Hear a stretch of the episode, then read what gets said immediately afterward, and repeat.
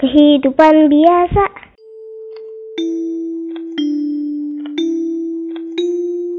Selamat malam sobat biasa, kenalin aku Prana, host kehidupan biasa yang bakal bawain acara ini dari awal sampai akhir.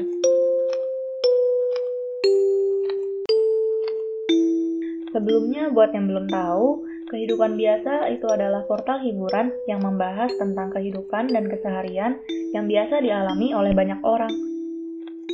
Kita punya website, Instagram, Facebook, Twitter, dan juga YouTube. Kalau kamu butuh hiburan, kunjungi aja kehidupanbiasa.id dan juga follow semua sosial media kita ya. Salah satu topik yang sering dibahas adalah tentang kisah horor dan misteri. Kali ini aku bakal bacain cerita yang dikirim dari salah seorang teman kita yang katanya nggak mau disebutin namanya.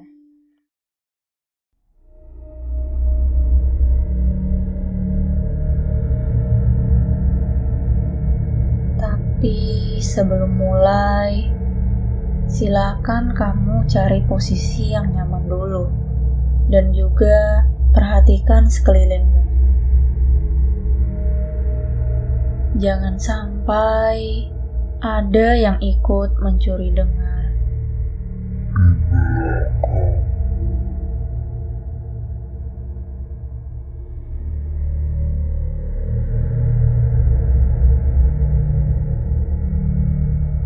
Kalau kamu sudah merasa aman, ini dia ceritanya.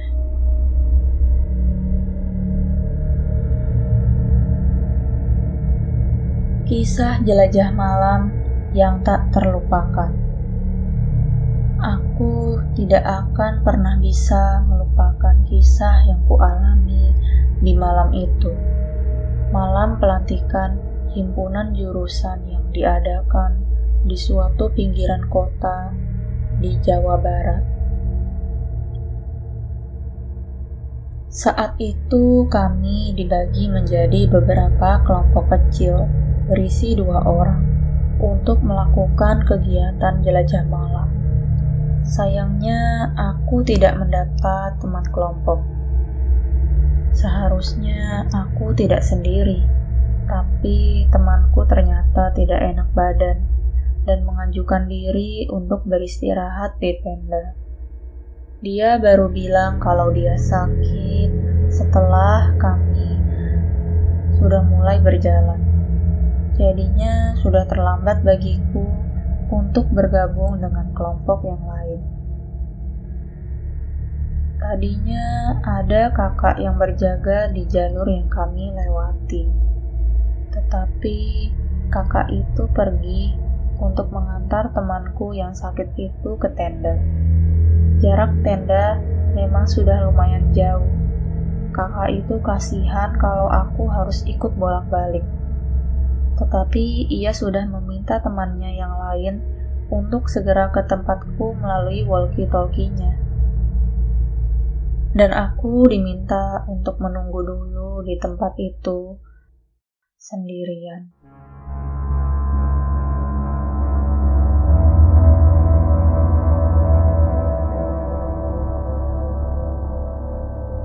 Aku sangat takut Aku berjongkok dan membaca semua ayat Al-Quran yang aku ingat.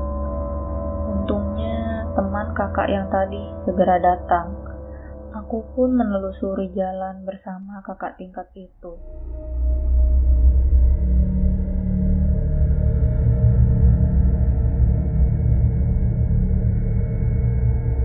Sudah cukup lama aku berjalan, tapi kenapa tidak sampai-sampai ya?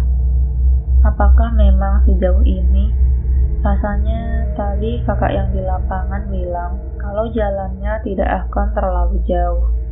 Aku mulai merasa ada aura yang tidak enak. Udara di sekitar tiba-tiba jadi lebih dingin. Kakak di sebelahku, diam saja ya dari tadi?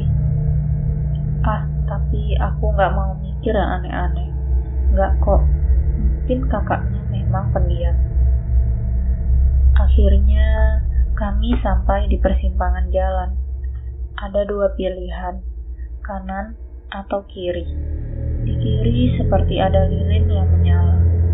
Mungkinkah itu adalah penunjuk jalannya? Tapi jalan yang kiri terlihat lebih gelap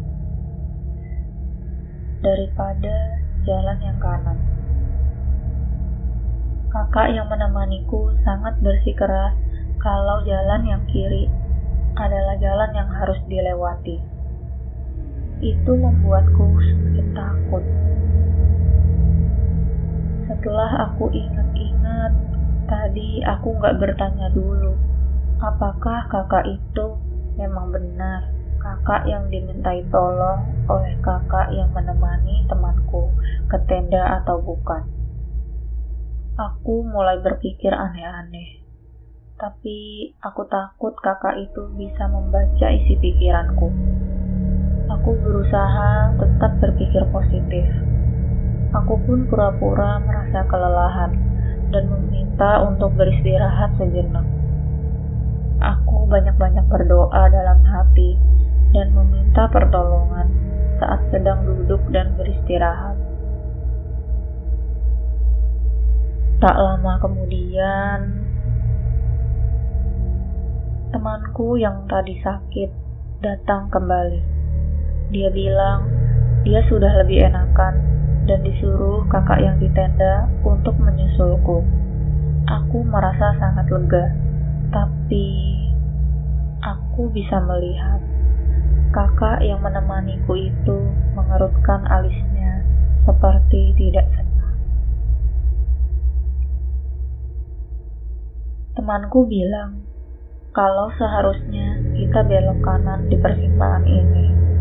Tapi kakak tingkat yang menemaniku itu masih bersikeras kalau kita seharusnya belok kiri. Padahal temanku itu bilang itu dari kakak yang ada di tenda.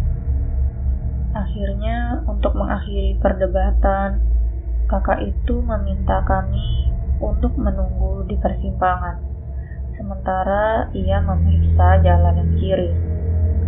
Kami mengiyakan ketika kakak itu sudah cukup jauh hingga hampir tak terlihat. Temanku mengajakku untuk segera pergi ke jalan yang kanan. Temanku seperti ketakutan. Ia bilang ia merasa ada aura yang tidak beres dari kakak itu. Aku kaget Ternyata tidak hanya aku yang merasa begitu. Kalau sudah seperti itu, bukankah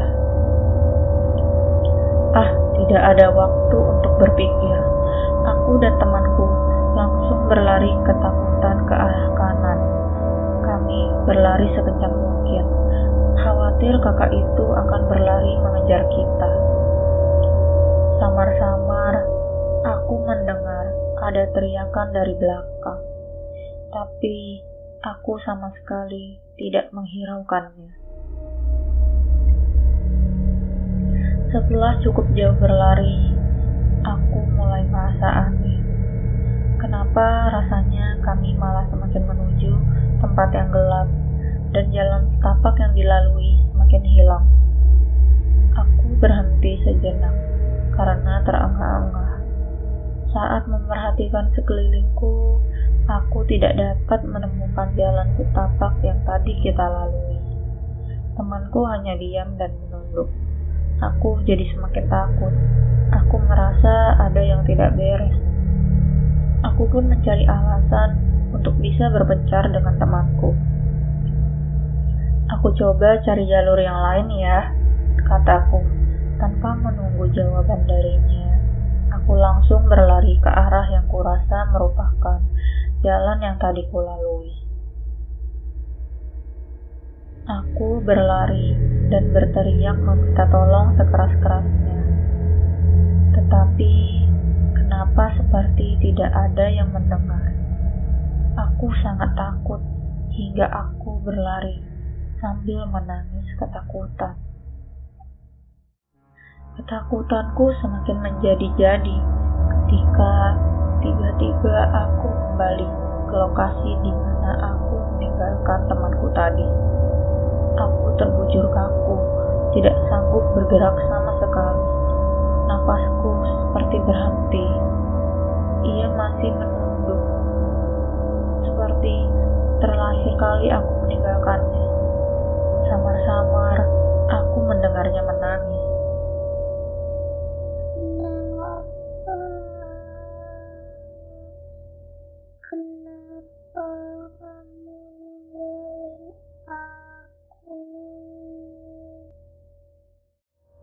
Aku semakin ketakutan.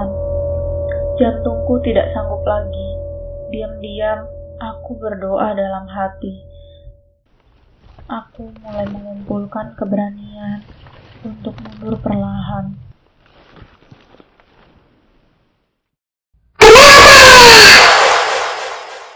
Dalam sekejap, tiba-tiba wajahnya yang sudah membusuk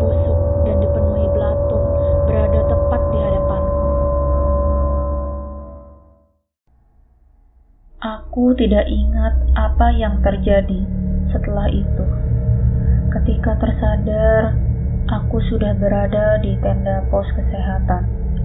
Aku tidak berani menceritakan apa yang terjadi kepadaku sampai beberapa hari setelah aku benar-benar meninggalkan tempat itu. Ternyata katanya di sana pernah ditemukan mayat seorang perempuan yang meninggal karena dibunuh dengan sadis. Apakah perempuan itu adalah dia yang kulihat waktu itu? Entahlah, bila itu benar, aku hanya bisa berdoa. Semoga ia bisa tenang di alam sana, dan semoga tidak ada orang lain yang mengalami kisah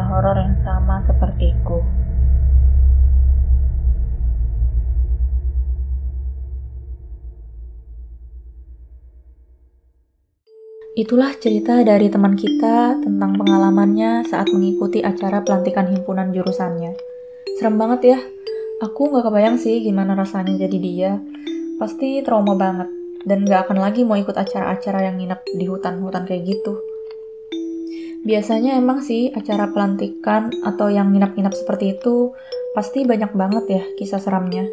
Kalau kamu sendiri, apa kamu juga punya pengalaman seram saat mengikuti acara pelantikan atau acara kemah. Ngomong-ngomong, kamu juga bisa loh kirim cerita pengalaman seram kamu ke kehidupan biasa dengan mengunjungi website kehidupanbiasa.id dan baca ketentuan yang ada di halaman kirim cerita. Bila ceritamu memang seram, aku akan bacakan ceritamu di podcast kehidupan biasa selanjutnya. Cerita yang dikirim ke kehidupan biasa nggak harus cerita seram kok tapi bisa juga cerita pengalaman lucu atau pengalaman lainnya. Nah, sepertinya pertemuan kita di episode ini harus berakhir dulu. Semoga kamu bisa tidur nyenyak ya malam ini. Nantikan cerita lain di podcast kehidupan biasa episode selanjutnya. Aku Prana, pamit undur diri. Sampai jumpa.